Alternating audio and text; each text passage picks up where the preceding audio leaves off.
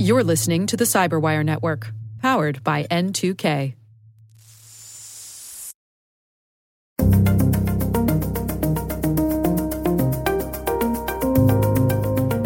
Hello, everyone, and welcome to another special edition of the Hacking Humans podcast. This is an occasional series we're calling Hacking Humans Goes to the Movies.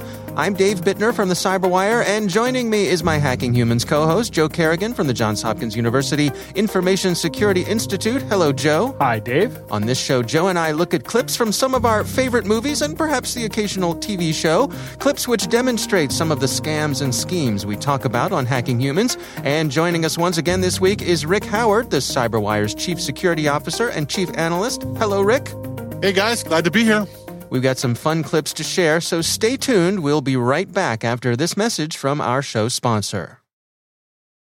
All right, we've got some fun clips to share this week, and uh, Joe, you're going to start things off for us. What do you have for us this week? Uh, my my clip actually comes from one of my favorite shows, uh, The Simpsons. oh, The from- Simpsons. Yeah, I love it. And this is from, I think, season twelve. Uh, it's which is while when the show was still good. Now the show's gone downhill considerably. Now, like, now, now, now. Okay. Calm but, those nerd tendencies, Joe. Yeah, okay. Worst show ever. Um, so, so in this episode, uh, Bart has uh, uh, acquired an interest in magic. And what has happened at he was going to go out and do a magic show and uh, you know collect money with a hat, uh, but that didn't go well. And Homer says, "I'm leaving you here."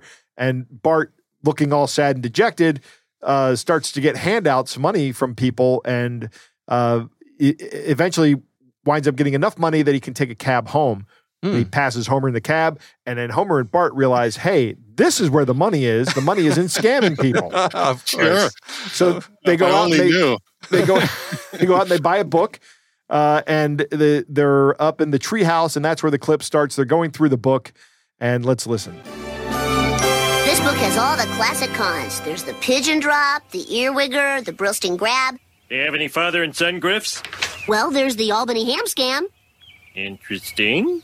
Picture oh, of two guys running away from a cop with pigs. And so now they're sitting there and they're they're frosting an old throw pillow and Marge doing? walks in. Why are you frosting that old throw pillow? I could ask you the very same question.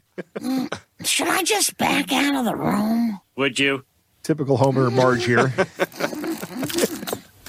my go-to move in my house. Welcome, Dad. Ready for our first con? So now they're at the, uh, the Let's pier. Trim the mark. Nice use of the lingo, Homer. Ten four, Kimasabi. Hmm. Bart has the uh, the cake or the uh, the pillow, the frosted pillow in a box. He puts on too. a pair of glasses and a, has a white cane. And have stands behind tomorrow. Kent Brockman, who's on the phone. Oh! Kent turns oh, around and bumps into Bart, me. who now pretends to be blind. Where's my cake? It's all right, isn't it? Uh, what have you done, you clumsy Homer approaches. That cake was for your deaf sister. And, Sir, and it lays it on a little fault. bit thicker. No, no, don't protect him. You'll work off that cake in the acid mines. No, no, no, I'll right. pay for the cake. I wish I'd have well, had those for my kid. Right. Uh, of integrity. Right. So now Kent Brockman feels bad for... Uh, what should we buy first? A singing rubber fish, of course.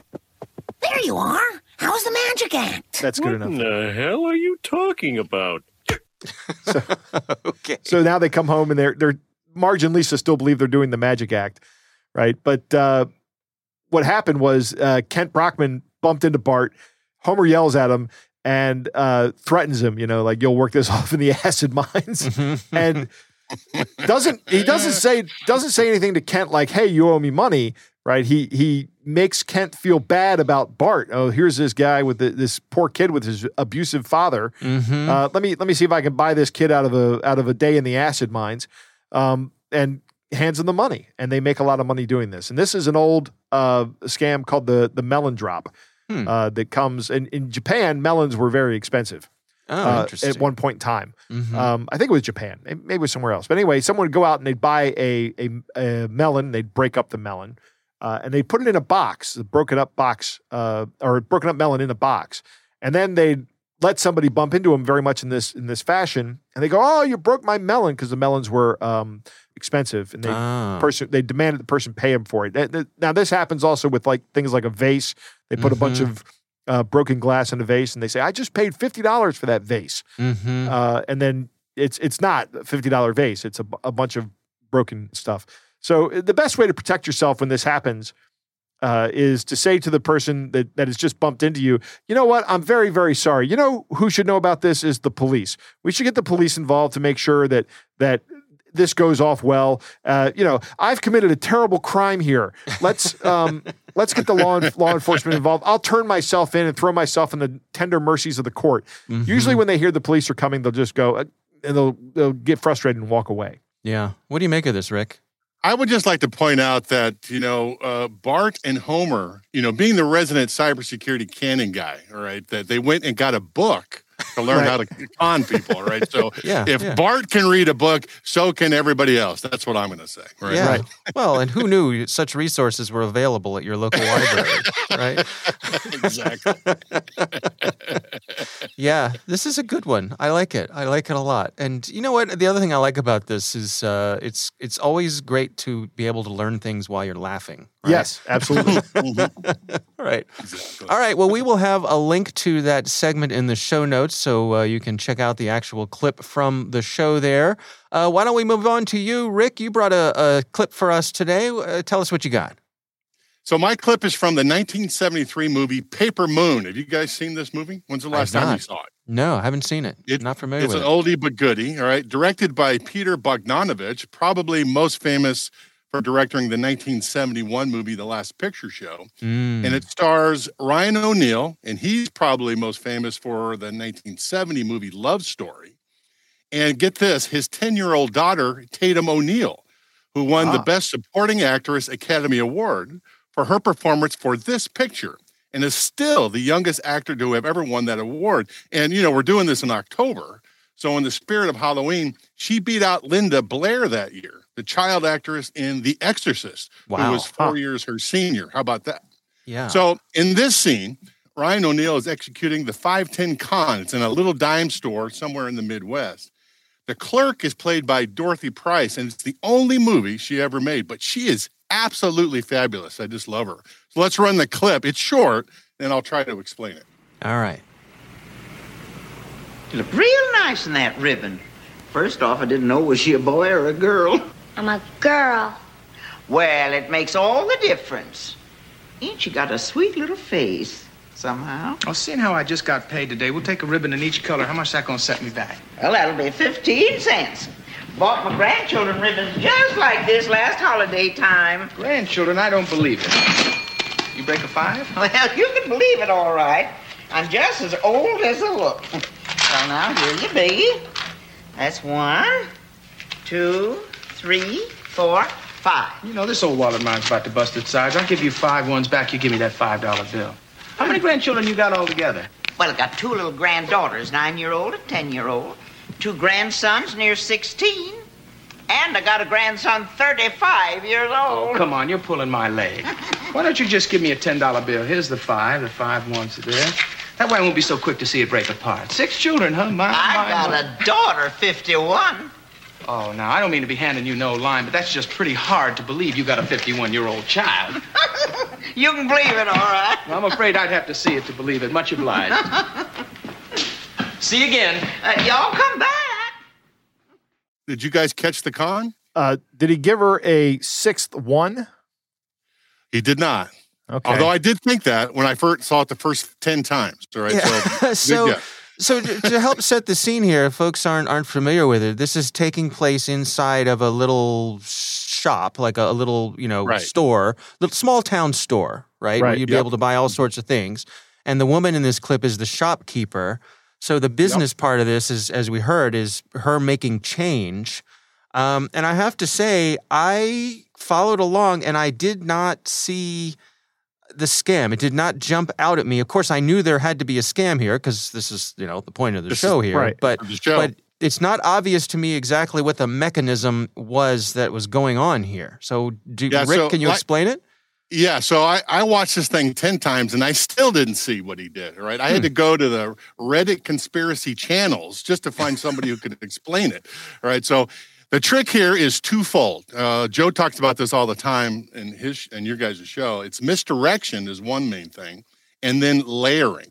The misdirection by distracting the clerk about her family, mm-hmm. and layering by instigating multiple legitimate money exchanges with the con in the middle, kind of like a con sandwich, right? So hmm. he pays fifteen cents for the ribbons and gets four dollars and eighty-five cents back. So right. he's even. Right. He pockets the change. So now he has four bills. He uses one of his own bills to get her uh, to give her five ones in exchange for a five dollar bill. He's even again, all right? right? She keeps the ones in her hand and never puts them back. So then he distracts her with questions, and with the five dollar bill that she just gave him, says, how about give me a ten dollar bill? So he hands her his five. He's down five dollars now, but as asked, she hands him the ten dollar bill, and now he's up five dollars.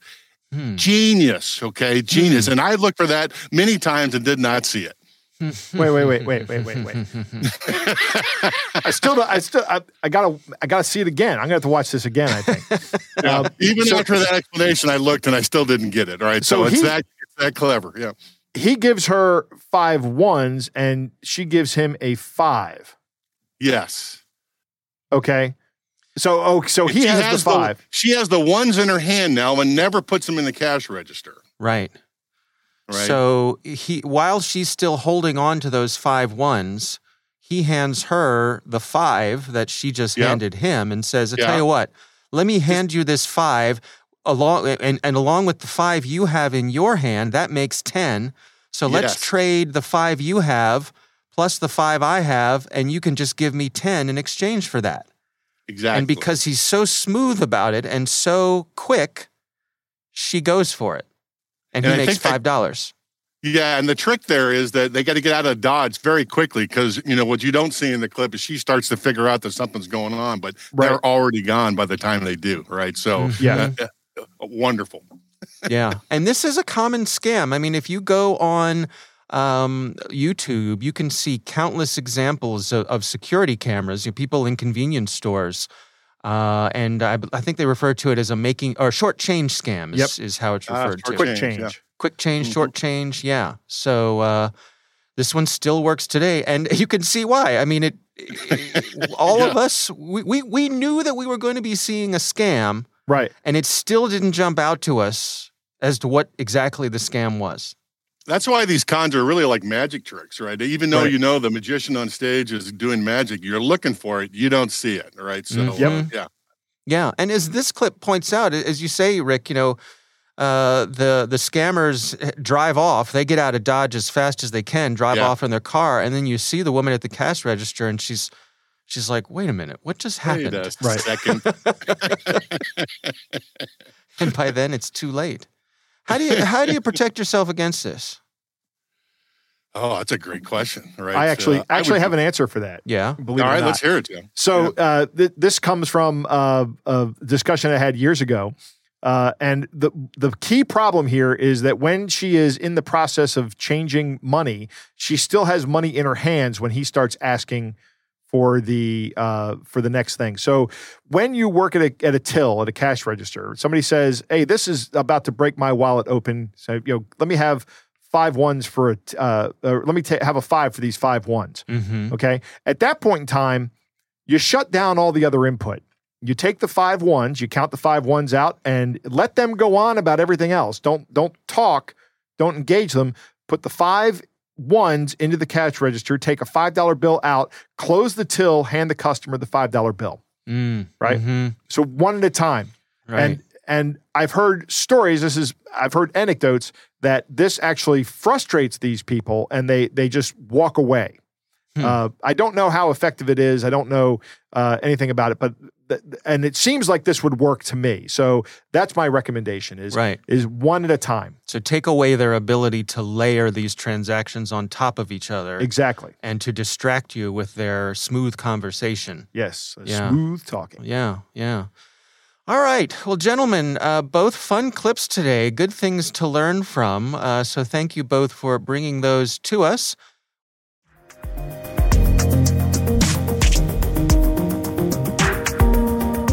We want to thank all of you for joining us. Uh, and of course, we want to thank the Johns Hopkins University Information Security Institute for their participation.